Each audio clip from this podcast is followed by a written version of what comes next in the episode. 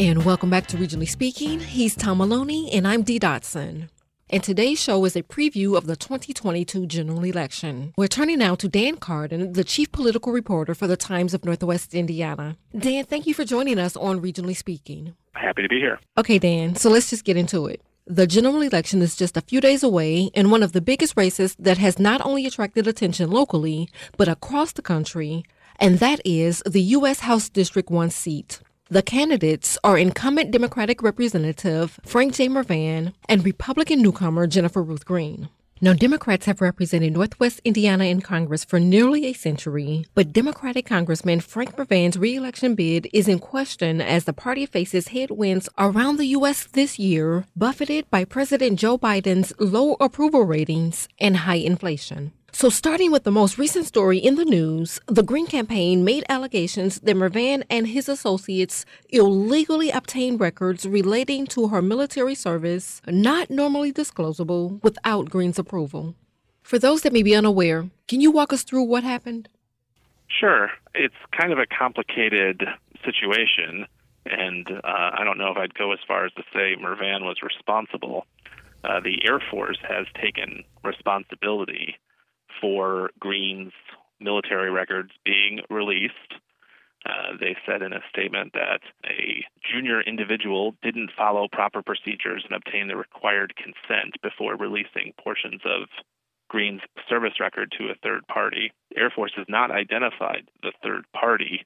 Politico, which initially published a profile of Green, said that that third party was not affiliated with the Mrvan campaign and Congressman Mrvan told me personally he had nothing to do with it and nobody from his campaign. The Green people have insisted Mrvan was personally responsible for this, but I've been able to find no evidence of that, and they've provided no evidence to the contrary.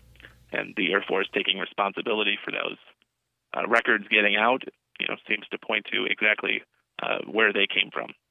Dan, uh, politics is a bit of a dirty business. I mean, we as outsiders see that, and it, it's sort of its own dogfight, so to speak. But I couldn't help but read that article um, myself and, and think of you know just the trials and tribulations that that uh, Jennifer Ruth Green has been through, and here she is standing on the other side as a survivor.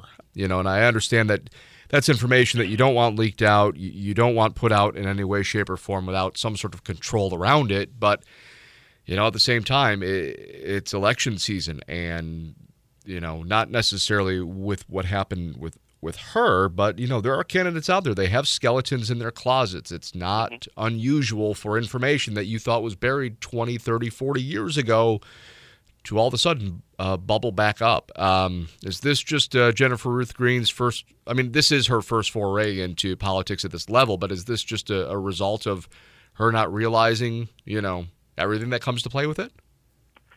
Well, I think she has a, a, right to expect that her records would be maintained appropriately. You know, the Air Force has admitted that somebody screwed up.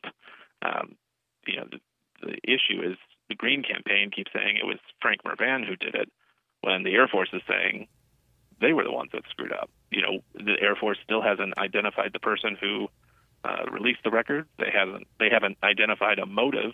So you know, it might just be incompetence. Um, we don't necessarily know if it's a political thing or malicious in any way.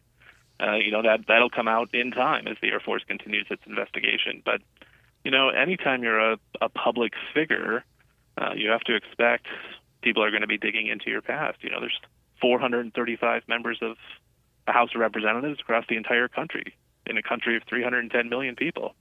You know, there's a there's a lot of incentive for a lot of people to know exactly who those people are, um, and you know, military records, military uh, data, things like that. I mean, these are you know held by the government. Uh, that the same government that a lot of people think is completely incompetent in a lot of ways. So uh, I'm, I'm guessing she shouldn't be surprised that this would be out there. And you know, this is a point uh, Tom McDermott has made in connection with his his own military records. He he said on his podcast the other day that he fully expects Todd Young has uh, gotten hold of those. You know, I have no way of knowing that for sure, but you know, he wouldn't be surprised. So it, it does seem to be um, kind of an expectation for public figures to expect that things in the public record are eventually going to get out. And of course, that's uh, former, well, soon to be former mayor of Hammond, Tom McDermott Jr., who was elected to not run for mayor again. We'll see what happens there, but he is currently running for U.S. Senate against uh, incumbent Senator Todd Young, who is up for reelection, going for his second term in what I think is probably the other big race that is uh, on our ballot uh, here, at least in Northwest Indiana, because of the proximity, obviously, with uh, McDermott to Northwest Indiana. Dan, um, really quick though, sticking with uh, Green versus Mrvan here in the U.S. House District 1 race. Uh, Jennifer has raised some some pretty good cash, and Frank has raised some pretty good cash as well. Uh, but I feel like I'm hearing a lot about record levels of fundraising and, and really big, big, big dollars when it comes to uh, Jennifer Ruth Green and Frank Mrvan. But when I look at the numbers themselves, they don't feel that big. Well, and you have to look sort of beyond the money that they've raised individually as candidates. So Green's at about three million, Mrvan's at about two and a half. But uh, there's been a ton of uh, Republican super PAC and outside interest group money uh, coming into this race, almost $10 million, uh, in addition to the money Green has raised. Um, Kevin McCarthy's uh, quasi affiliated Congressional Leadership Fund uh, you know that he hopes is going to make him Speaker of the House. Uh, Jim Banks, the congressman from Fort Wayne, uh, who also wants to have a big role in House leadership, is putting money into this race. Uh, so you're seeing, you know, for Northwest Indiana, unprecedented amounts of money. Um, you know, this hasn't been a competitive seat forever, and you know we'll see how it turns out on election day. But um, you know, the Republicans are convinced that they can win this one this year, and they're going to you know, it looks like spend as much as they possibly can to try and make that happen. The GOP hopes Green will be at the forefront of a more diverse party in Washington. If elected, she would be the only black Republican woman serving in the House and just the second black Republican woman in history elected to the chamber. Green won a crowded Republican House primary as a Trump supporter and as a frequent Fox News guest. She said her campaign can keep the race with Mrvan tight with capturing 20% support from black voters. But there's something I found quite interesting. Former Indiana state lawmaker Charlie Brown, a Democrat from Gary, noted that Green doesn't mention party affiliation on many of her campaign materials. Green's bumper stickers and yard signs feature military looking star insignia, but they don't list party. Her flyers promise quote unquote battle proven leadership, middle class tax cuts, and protections for Social Security and Medicare, but again, without mentioning the GOP. And the flip side to that is that Mrvan's yard signs are emblazoned with Democrat, and he has been endorsed by area unions. And as a matter of fact, during the United Steelworkers Convention this summer, he pointed to outside conservative political groups spending big to oppose him in the district. So, as you continue to cover politics for the Times of Northwest Indiana, what are you hearing from the community about this race in particular? Yeah, I mean, I don't know that it's trickery if you're a Republican running in a district that's always voted Democrat. You know, why would you, you know, you don't want to give people a reason to vote against you. So, um, you know, there's nothing that requires you to put your party label on a sign. So, uh, given the, the history of the district, it's not surprising um, that she wouldn't. You know, what's interesting is, uh, Northwest Indiana actually has elected a black woman uh, to Congress. Uh, Katie Hall was a Democrat who was elected in the early 1980s, uh, right before Pete Visclosky. Uh, so this district has has no problem, you know, with candidate diversity or things like that. But yeah, she would be, you know, probably the face of the Republican Party. She's already making a ton of um, Fox News appearances and things like that. So, you know, she would be out there with like the Lauren Boeberts and the Marjorie Taylor Greens and sort of speaking for the GOP on a wide range of issues if she gets elected. Let's talk now about the flip side of that coin, Frank Mrvan. Uh, I don't know that I've seen a lot of Frank Mrvan on the national, uh, you know, press. He, he's not on uh, MSNBC or NBC. I don't see him on CNN. I don't I don't see him on Fox News. I, I, I see him kind of staying low to the ground and more concentrated on Northwest Indiana. Is Is this a uh, just a different tactic when it comes to political campaigning, or is this sort of how Frank is? He doesn't want the limelight. Probably a little bit of both. Um, you know, it's fun to go on Fox News, but presumably she should be trying to reach Northwest Indiana voters, and I don't know how many undecided voters in this tiny little corner of the entire country are watching Fox News wondering, oh, is my potential congressional candidate going to be on there? So, uh, what Mrvan has done was has focused on uh, really connecting with people living in the district who are potential voters. So, uh, you know, he he thinks he has a good record that he's uh, accumulated over the last two years. He's passed a lot of legislation in conjunction with the Democratic-controlled House and President Biden. Uh, the American Rescue Plan, the Infrastructure Investment and Jobs Act, the Inflation Reduction Act. Uh, he got these things into law, and they're bringing a lot of money back to Northwest Indiana. So he's been, you know, showing up at you know ribbon cuttings all over the all over the region, taking credit appropriately for projects that he's helped bring to fruition that otherwise wouldn't have happened. And you're seeing it, you know, even in places like you know St. John, they're happily accepting uh, this uh, American Rescue Plan money to fund different projects in the community. Uh, Dan Dernulc, who's a Republican running for the Indiana Senate, uh, was practically gleeful when he was doling out money as a county councilman from the American Rescue Plan that every Republican in Congress voted against. So Congressman Mrvan is, you know, going around taking credit for things that he's done and running on his record. It's a district-focused congressman, and you know that's a, a different kind of strategy than what Green is pursuing. All right, before we switch gears here, uh, do you have a prediction for this race? You know, I don't make predictions. I like to be surprised on election night, but Mrvan won by 16% in 2020 over the Republican, and that's a that's a huge margin to overcome. So we'll see if Green will be uh, will make history in a lot of ways if uh, she prevails on election night.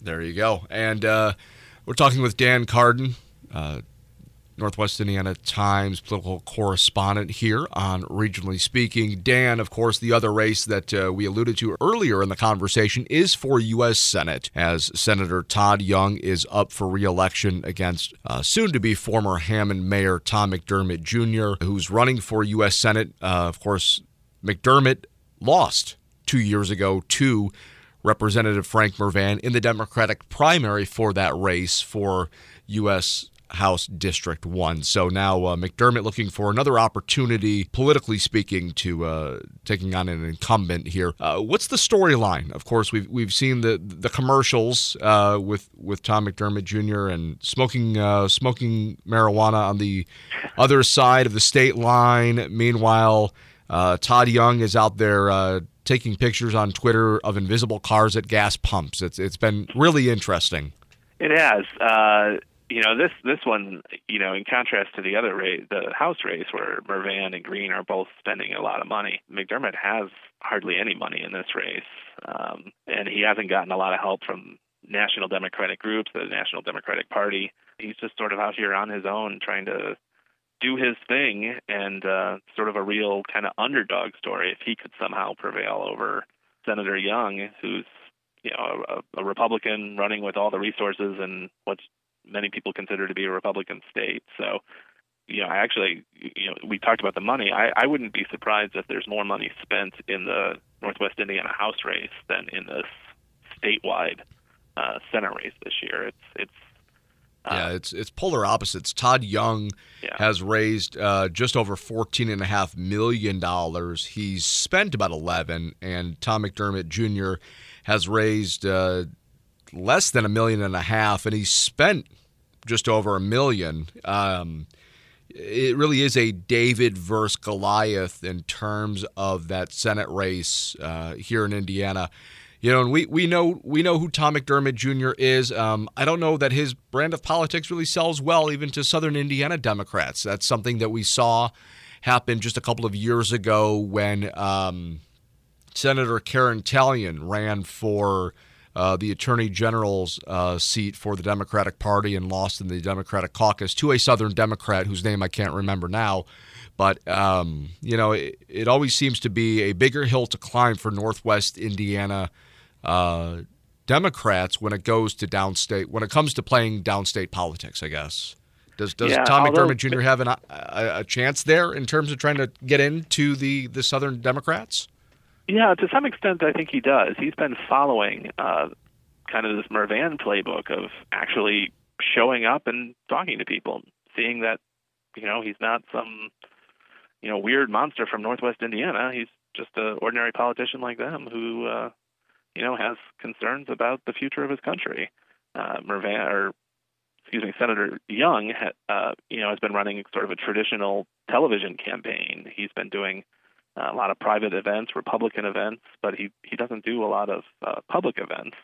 Uh, Mayor McDermott has been, you know, showing up in towns all over the state, places that haven't seen a Democrat and a Democratic elected official in a long time, and uh, you know, trying to reach out to people personally and convince them that they'd be better off voting for him. Okay, Dan, we're going to uh, shift for for for now to talk about Lake County. Um, there's been a lot of buzz about crossing party lines, and it's caused a bit of a stir within the Lake County Democratic Party. Uh, can you tell us what happened with Dan Dernulc? Yeah, it's kind of an interesting uh, situation. Several of his uh, colleagues on the Lake County Council wrote a letter talking about how great Dan is or was on, as a member of the county council. He was uh, one of two Republicans on the seven-member council. They pointed out that he was always willing to work across party lines to try and get things done for the county. Three Democratic council members uh, signed this letter, and uh, included in it included it in a mailer for his uh, Indiana Senate campaign against Michael Griffin in the first district. Uh, obviously, uh, three Democrats pseudo endorsing the chairman of the Lake County Republican Party uh, a couple of weeks before the election uh, did not sit well with many of their fellow Democrats, uh, and there's been some there's been some backlash and some sort of implied threats that uh, they might not be uh, considered Democrats in good standing uh, once the election is over. Now, what does that mean to be considered a a party member in good standing? Yeah, it's so. I mean, they are the the three members. Three of them are all elected as Democrats. Uh, David Hamm and Ted Bilski are running unopposed for reelection, so they'll be back on the council for another four-year term after Tuesday. El Menchaca lost in the Democratic primary uh, to Clorius Lay, uh, who is unopposed in the general, so he'll be on the council. Uh, but El Menchaca won't have any office after uh, after his term expires. Uh, I, I spoke with Jim Wieser, the chairman of the Lake County Democratic Party. He said he can't uh, force them to disassociate as Democrats because they're elected Democratic officials, but uh, Dave Hamm and Al Chaka are Democratic precinct committeemen, which is a party office. And uh, Jim Wieser said that he's been urged by other Democrats in Lake County to remove Hamm and Menchaca as precinct committeemen and it's he said it's something that he's considering, but he wants to he kind of wants everybody to work together through election day, and then they can fight it out afterwards. And this is not unprecedented, though, in Northwest Indiana. We saw uh, just a couple of years ago Hobart Mayor Brian Snedecor uh, Yeah. switching from a D to an R behind his name. Um, you know, is there any sort of uh, has there been backlash for him? Would there be backlash for for these individuals if they decided to switch parties? Um, well, we'll see what happens with uh, Mayor Snedecor. You know, he'll be up on up for reelection next year, Mhm. so uh, you know he might face potentially a Republican primary challenger who complains that he's not a real Republican, or he could Right. face uh, a, a strong Democrat because he was elected as a Democrat. So clearly, Hobart is okay with having a Democratic mayor. So uh, we'll see what happens to him. Bilski and Hamm, I mean, they're kind of free agents after Tuesday. They're not opposed. They've got a four-year term, so um, I think they'll probably, you know, work things out. And you know, it, I think a lot will depend on what happens with Dan Dernulc. If he's elected, uh, Hamm, Bilski, and Menchaca might get a lot of the blame. If he loses, then I think everybody will probably let bygones be bygones. And uh, of course, he's facing off against incumbent uh, Michael Griffin in District 1. Um, one of those district races uh, that I live in, District uh, 19, uh, Julie Olthoff yeah. versus Lisa Beck. Um, is is just it's been fascinating. Every every two years, there's a different representative representing uh, the area, even following some of the uh, reconfiguration of the uh, the district lines themselves. What do you make of this as Lisa Beck uh, looks to get her seat back uh, from Julie Olthoff that she took from Julie Olthoff? Yeah, yeah, that district, and even before that, uh, I think Julie Olthoff made a couple of runs at Shelli VanDenburgh before she ended up winning. So it's been um, sort of a lot of the same people uh, going back and forth uh, for that district. Uh, we'll have to see what happens with it. Um, it got redrawn a little to bring in a lot more of unincorporated Porter County. Uh, the last over the last decade, the district, uh, the Lake County portion of the district, tended to give uh, a small majority to the Democratic candidate, and then uh, Lakes of the Four Seasons would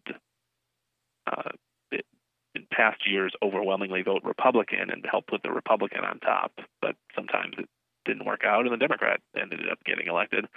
Um, there's now more of rural Porter County in that district, so uh, the Republicans who drew the maps at the state house seem to think that will help Julie Olthoff, but you know Julie Olthoff also voted for uh, the state's near total abortion ban, which probably angered quite a few women.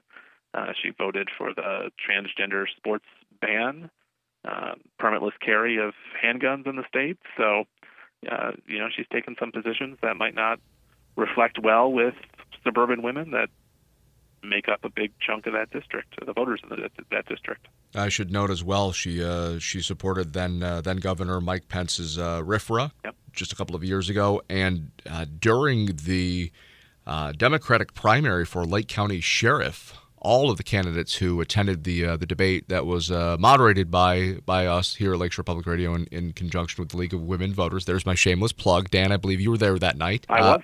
Uh, they were all adamantly against that carry uh, bill that had gone through. Um, so it was really interesting to see that the, the party of law and order, the GOP, who traditionally supports police, Blue Lives Matter, the thin blue line, we see the flag all over Northwest Indiana, but instead rather uh, voting in favor really of, of ultimately the incredible strength and power behind the Second Amendment. Um, and, and, you know, police officers worried that it would put their jobs and their lives on the line. Um, so yeah, it'll be uh, interesting to see. And you know th- those added uh, those added votes from Porter County uh, shifted away as well. I believe Michael Aylesworth took over a lot of the rural Lake County votes that were shifted out of District 19. So uh, we'll see how that all sort of uh, or is it uh, Niedermeyer?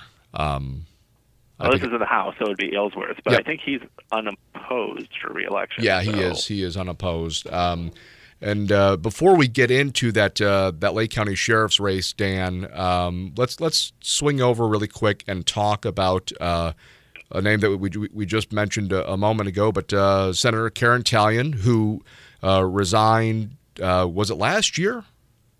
Feels yeah, like longer right ago, but yeah, the session, um, like probably about a year ago, right around now. I, I think so. And then Rodney Pol Jr. was elected via caucus to uh, fill out the remainder of her term. He is now running uh, for his first election. He is in in Senate District Four, which is uh, northern Porter County and uh, sort of the lake shore in uh, LaPorte County, and um, yeah, he's running against Jeff Larson, who's a former Porter County councilman, um, and you know this is one of those races where you've got uh, two people who uh, well, Pol never has run for office before, aside from that caucus. So uh, he's actually coming into this as kind of like the first time candidate, even though he's technically the office holder. Um, he mentioned this to me earlier in the primary that you know he had to go out and you know find places to put lawn signs. Like these are things like experienced candidates know how to do, and you know have places that they've been going to for years. And um, he's really you know, facing kind of a challenge going up against Jeff Larson, who's been elected countywide in Porter County and uh, now looking to move up to the Indiana Senate. So, another race I'd like to take a moment to talk about is Indiana House District 12. First term state representative Mike Andrade, a Democrat, and Republican Charles Kallis of Griffith, a Republican, are vying for this seat. And with the redrawing of the legislative boundaries for this district, do you think that that will play a part in who wins the election for this particular seat? A little bit. This one um, hasn't changed too much, but um, I feel like it, gave up uh, a bit of Hammond, like it had part of South Hammond, like parts of South Hammond, right? More of Griffith. Right. And how do you see that race going? Well, I, I know uh, Mike Andrade has been working really hard, even uh, you know, well before the election. He's uh, sort of been following that Mrvan uh, community-focused approach of showing up at every single event, uh, you know, shaking every hand, being in every parade, uh, really putting himself out there as sort of a servant for the public. Uh, Charles Kallis, uh, this is uh, he ran for uh, Indiana Senate before against the congressman's father, Frank Mrvan, in 2018, and was unsuccessful there. He didn't run in the primary for this seat. He said his family was going through some things then, but once he realized there were no Republicans running in the race, uh, he uh, and it covered where he lived. He uh, threw his hat in the ring to to give Andrade a challenge, and uh, you know he's he's starting from behind from that perspective, but he's he's doing the work to try and uh, reach out to voters and you know get himself elected to the state house. Okay, Dan, so you can't turn on the news right now without hearing some concerns about election safety and or integrity. And to that point, you recently filed a story about the integrity of the upcoming election. And in that story, you noted that the federal prosecutor and the FBI are prepared to investigate complaints of voting rights, threats of violence, as well as election fraud. So, what steps are being taken to ensure that we don't have a repeat of the 2020 election and its aftermath? Yeah, well, you can't control people who lose saying that the election was fraudulent. You know, anybody can say anything in this country, especially when it comes to politics. That's one of the great things about America. But um, you know, we haven't had the problems that you're seeing in some of these other states in Indiana for the most part. That's true. Uh, uh, we, we don't have armed vigilantes sitting outside ballot drop boxes and things like that, like they're seeing in Arizona. Um, you know, uh, especially in Lake County, I, I can say that um, I know the Democratic and Republican election officials work really well together. You know, their goal is to ensure a fair and accurate election. They're not pushing a, a partisan aim. They're they are Democrats, they are Republicans, but they really just want to have a good election. And um, they have been told that you know they're committed to that for this year as well. Uh, but should there be any problems or shenanigans or anything like that, uh, the U.S. Attorney Clifford Johnson, who covers all of northern Indiana, has said that you know he's ready to go to enforce federal election law, which ensures you know the integrity of the vote, the right of people to vote without interference, uh, the right of elected officials to serve in office without harassment and threats and things like that. Uh, and he's uh, going to have his staff on duty on election day and after to make sure uh, everything goes goes the way it's supposed to. All right, Dan, one last question for you here. What is the biggest surprise of Tuesday evening for you? Uh, what kind of pizza the Times orders?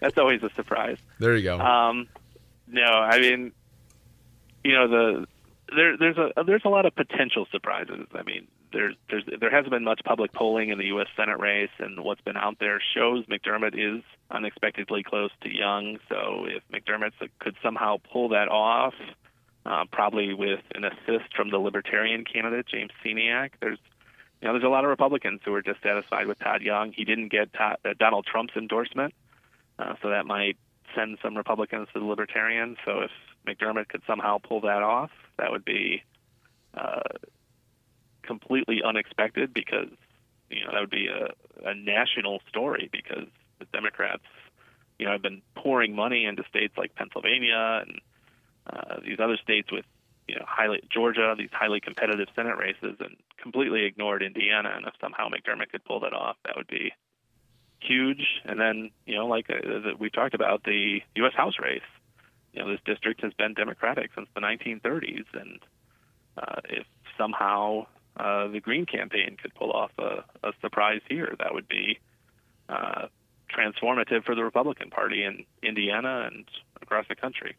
And I should note that uh, Jennifer Ruth Green is the Republican as opposed to being on the Green Party, though I, yeah. I must say uh, an interesting choice, uh, like we talked about in terms of the signage, without uh, without anything else on it. But uh, nonetheless, we will uh, have to see how it all plays out. And Dan, that's the reason why they play the games. They are not one on paper. Uh, speaking exactly. of papers, Dan Carden, chief political reporter for the Times of Northwest Indiana, joining us here on Regionally Speaking for an election day preview. Dan, thank you so much, and we're looking forward to uh, reading your recaps here in just a couple of days. Can't wait to see what the results show. Welcome back to Regionally Speaking. I'm Tom Maloney. She's Dee Dotson. Joining us now on the phone lines. Wait a minute. I feel like I've done this before.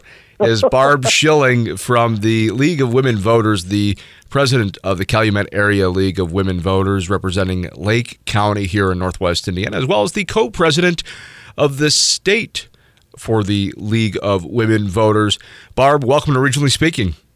Uh, thank you, Tom deja vu again. it is. And uh, for those of you wondering, um, sometimes technology doesn't work in your favor. I talked with Barb earlier this morning, and it didn't record, which, you know, if we all remember those days with a VHS tape and a, a VCR getting set to record our favorite show and you run out of tape or it just doesn't record and now you've you've missed it. And uh, we didn't want we didn't want listeners to uh, to miss our conversation. So I shot Barb a quick text and I said hey guess what? It broke. Um, so welcome back to regionally speaking Thank you, Tom. I appreciate it. You get the thrill of live radio. Um, so let's go ahead and pretend that we haven't had this conversation yet, and uh, we'll, we'll, go from there. So, Barb, this is the uh, the first go around, I think, in roughly the decade that you and I have been working together uh, through coordination and partnerships uh, with League of Women Voters and Lakeshore Public Radio, um, that we've not done a debate during an election cycle for the general election. Uh, we we had debates during COVID. We we've had primary and general election debates from everything from you know the dog catcher on up, and here we are staring at the face of uh, the the November uh, elections here for the generals in 2022 and no debates. And we don't have any other debates scheduled. Uh, what happened? What what's what's going well, on here? well, Tom, it wasn't for lack of trying. Um, as you know, you know, we the league does have a debate committee, and we met with different people from Lakeshore and planned out all these fabulous debates. And uh, unfortunately, uh, it seemed like mostly the incumbent candidates uh, did not want to debate. So consequently, for the first time in many, many years, we did not sponsor any debates, which was uh, very disappointing. And um, I, and I'm sure uh, the voters would have appreciated uh, listening to uh, the candidates have uh, conversations with each other and them missing out on the media coverage that also happens after a debate. So well, uh, fret not. We uh, we have another cycle of elections next year for um, local mayoral races and uh, city council uh, races as well. So we will uh, we will no doubt be talking again here uh, right after Tuesday evening and getting things planned for 2023.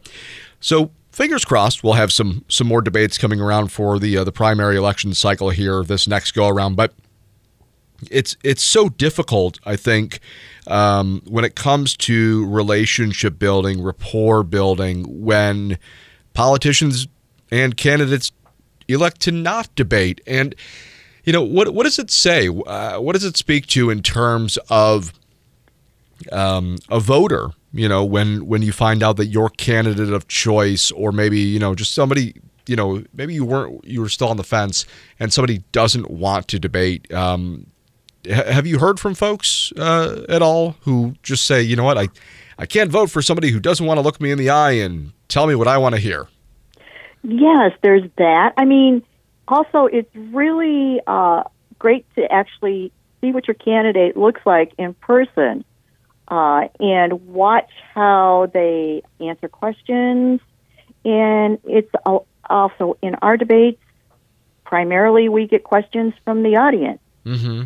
So voters are out there writing their own questions, and uh, the moderator is asking them to, you know, giving the, the answers to the uh, debaters, the candidates, and um, missed out on a whole lot. Um, it's great to see that interaction. It's great to see how candidates react to questions, and uh, it's interesting to uh, read what kind of uh, questions the voters actually have for the candidates.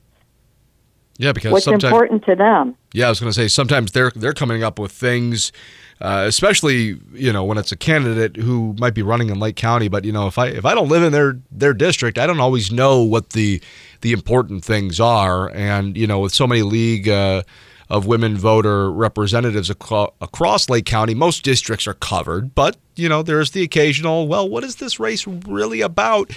And of course, you know it's the general public that knows what it's about. Um, so you, you've got candidate websites, right? There's social media. There there are ways to track down information when it comes to a candidate. Um, but you know, I, I, think there's something that you have been working on, Vote 411, uh, which is a voter information website uh, filled out by the candidates themselves, right? Can you give us some some details and some background on Vote 411? Right. Vote 411 is a National uh, League website uh, was developed by the National League. Uh, here in uh, Lake County, my league, which is Calumet area, works in partnership with the Legacy Foundation that funds uh, Rise Northwest Indiana. So uh, it is a voter candidate information website.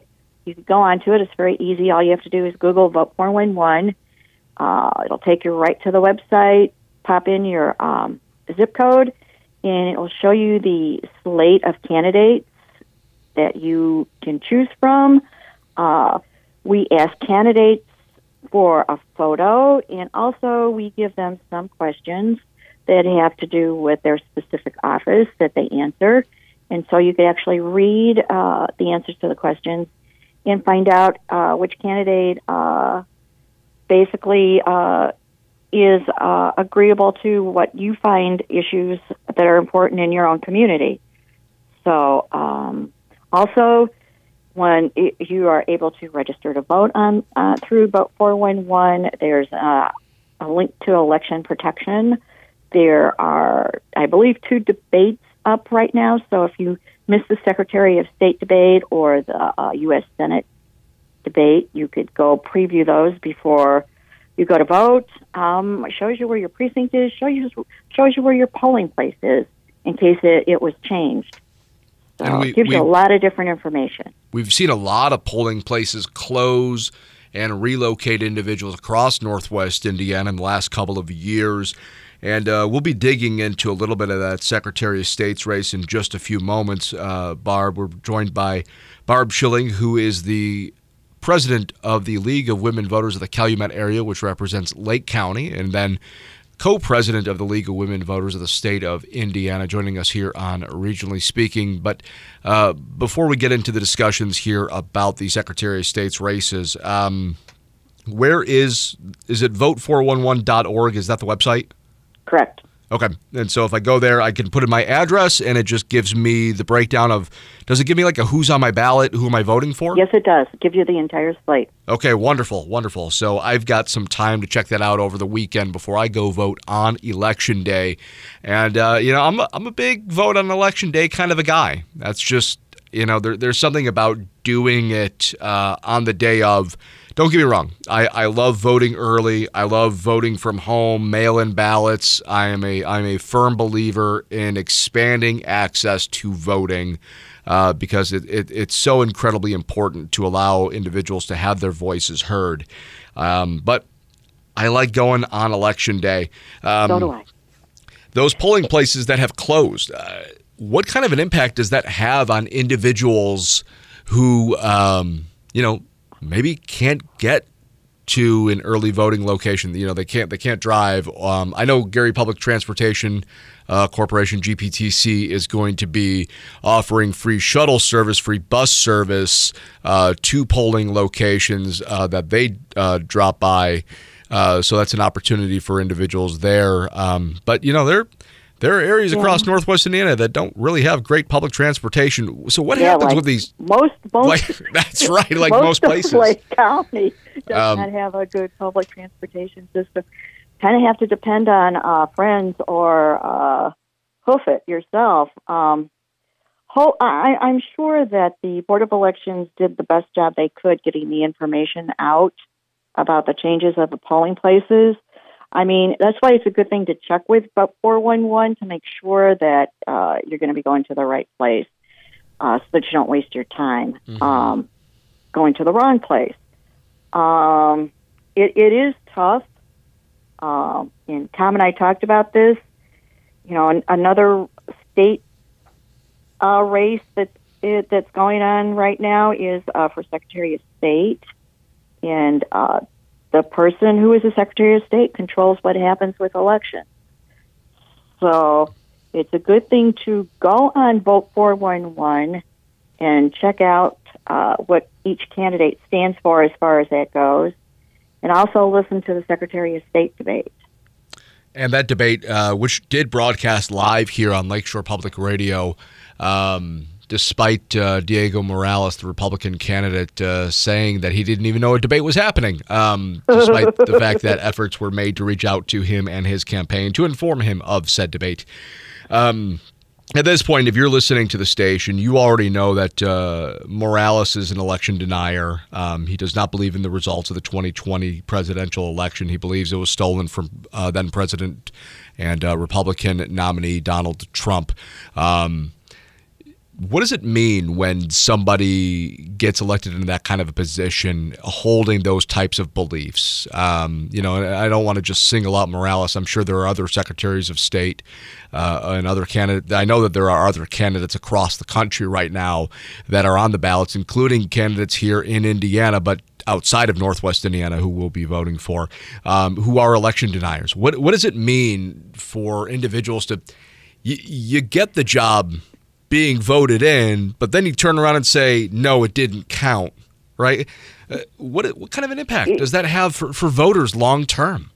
Uh, tremendous, a tremendous impact. Um, it's uh, whoever the Secretary of State is wields a lot of control on how elections are going to be run, if there's going to be early voting or not, uh, how many places there are going to be to early vote, where your polling places are going to be, how many there will be. Um, it- the league stands for uh, making sure that everybody can vote. Anybody who's qualified to vote should vote and should be the la- least least restrictive. And uh, it's somewhat scary when you know that somebody who might get elected is going into that office and uh, has the ability to not make it that easy for citizens to go vote. Yeah, all of a sudden it's sort of it, it neuters democracy. Um, It and, does. and it, it there's no. You know, change is important. I think when it comes to you know either candidates, platforms, positions, voting, etc. Um, that you know you don't have an opportunity for growth without that change. And if you're sort of you know stuck in the same myriad of arguments and the same sort of muck of you know political speak then nothing really happens. And you're essentially circling the wagons and chasing your tail when it comes to politics without any sort of growth for citizens. And you know all it does is you know the disenfranchised voter then doesn't want to vote. They don't become active. They don't participate. They don't run for office right? They you know, it's it's the same argument that I hear from individuals who say, "Well, my vote doesn't count for president, right? So why should I vote for president? But every other race, it does count." And you know, I, I think it, it really does impact how people view politics in the long run, if it if it already isn't influenced now. Um, have you heard from the state league in terms of uh, any sort of plans of action in terms of what might happen uh, with with further polling locations being closed, as well as a lack of early voting in Indiana, which I already know we are we are in the well below the bottom half of states, and actually I think we're in the 40s out of the 50 states when it comes to um, access to early voting. Um, has the league at a statewide level uh, had any discussions about that yet that you can talk about? Well, I'm I'm sure we will. I mean, we've already the the state league has already in, has been involved in um, two lawsuits uh, in partnership with uh, some other organizations like the NAACP, Common Cause, ACLU, those kind of groups, um, mm-hmm. as far as uh, restricting uh, voters. So I'm sure if something like that comes up again, we are we are ready to fight it. So, and it's probably going to come down to you know uh, filing a lawsuit. So. We're talking with Barb Schilling, president of the League of Women Voters of the Calumet area, also co president of the League of Women Voters of the state of Indiana. Hey Barb, so this is Dee. I just took a quick post, uh, took took a quick look at um, a Washington Post story as you guys were discussing election deniers, and I pulled up some numbers that I thought were important um, to stress um, when we're talking about your Vote 911 website. Um, so the Washington Post notes that 51 percent 411. Vote I'm for. sorry. What did I say? 911. Yeah. I'm sorry. I'm thinking about an emergency. it is an emergency. You need if to vote. If you do not go to probably vote, should change it to 911. right. If you don't go to fo- vote 911, it can be an emergency. But I found this interesting. It shows that in this Washington Post article that 51% of GOP nominees, or 291 nominees across the country, are election deniers. I found that number to be staggering. Um, it is. And I just wanted to iterate and reiterate though that number because it speaks to the importance of going to the website vote 411 um, which as we are in conversation i'm taking a look at the website. It's pretty intuitive including information on the roles and responsibilities of each of the positions that are up for office along with the bios and as you shared um, links to voter registration. So i just wanted to make certain that i highlighted those numbers. Well thank you dee that that is staggering. Uh, but I think it's it just it's makes the importance of you, the voter, to going out, doing due diligence, go to Vote 411, uh, listen to NPR stations, listen to PBS stations, to get to be as and informed as you can be when you go to the polls, so that you're making a good decision and voting for candidates that share your views.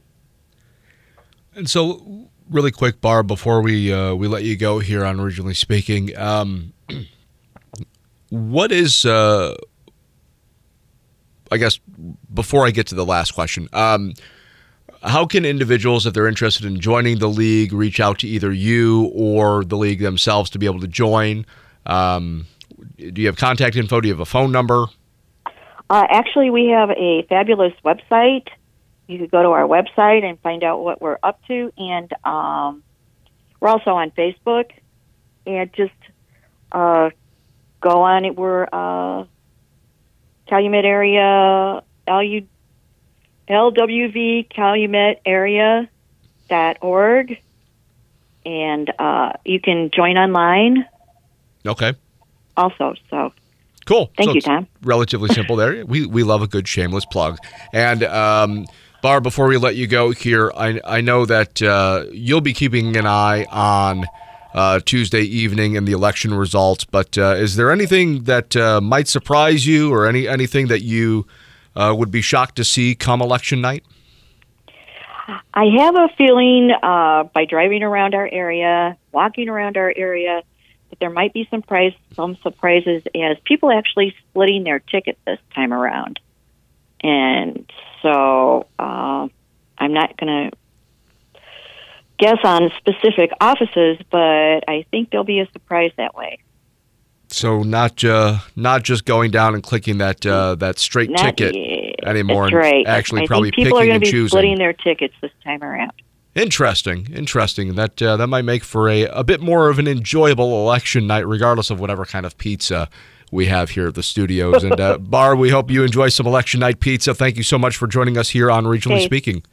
Thank you, Tom. Thank you, Dee. That's Barb Schilling, president of the League of Women Voters of the Calumet area, as well as the co president of the League of Women Voters for the state of Indiana. And Dee, I should note uh, for listeners tuning in right now, we will have local election coverage on Tuesday, November 8th.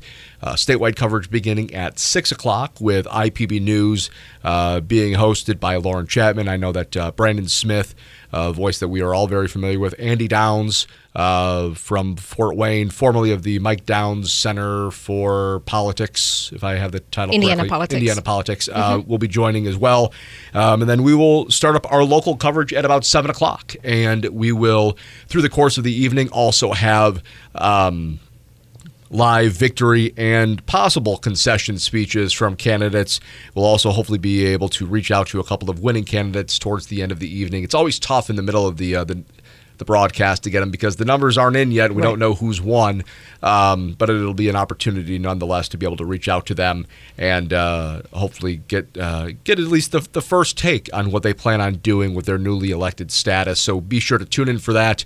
Again, election day starting at six o'clock with statewide coverage, and then we will have localized coverage beginning at 7 o'clock. And then once we wrap up locally, we will have NPR national coverage throughout the evening as well. Hey, and I also wanted to point out that Monday is the final day for early voting in Northwest Indiana. Today, tomorrow, and through Monday, 11 sites in Lake County, seven locations in Porter County, and four in LaPorte County will be open for early voting. Hundreds of local polling places will be open from 6 a.m. to 6 p.m. for voters who want to cast their ballot on Election Day. You can find your polling place online at indianavoters.com.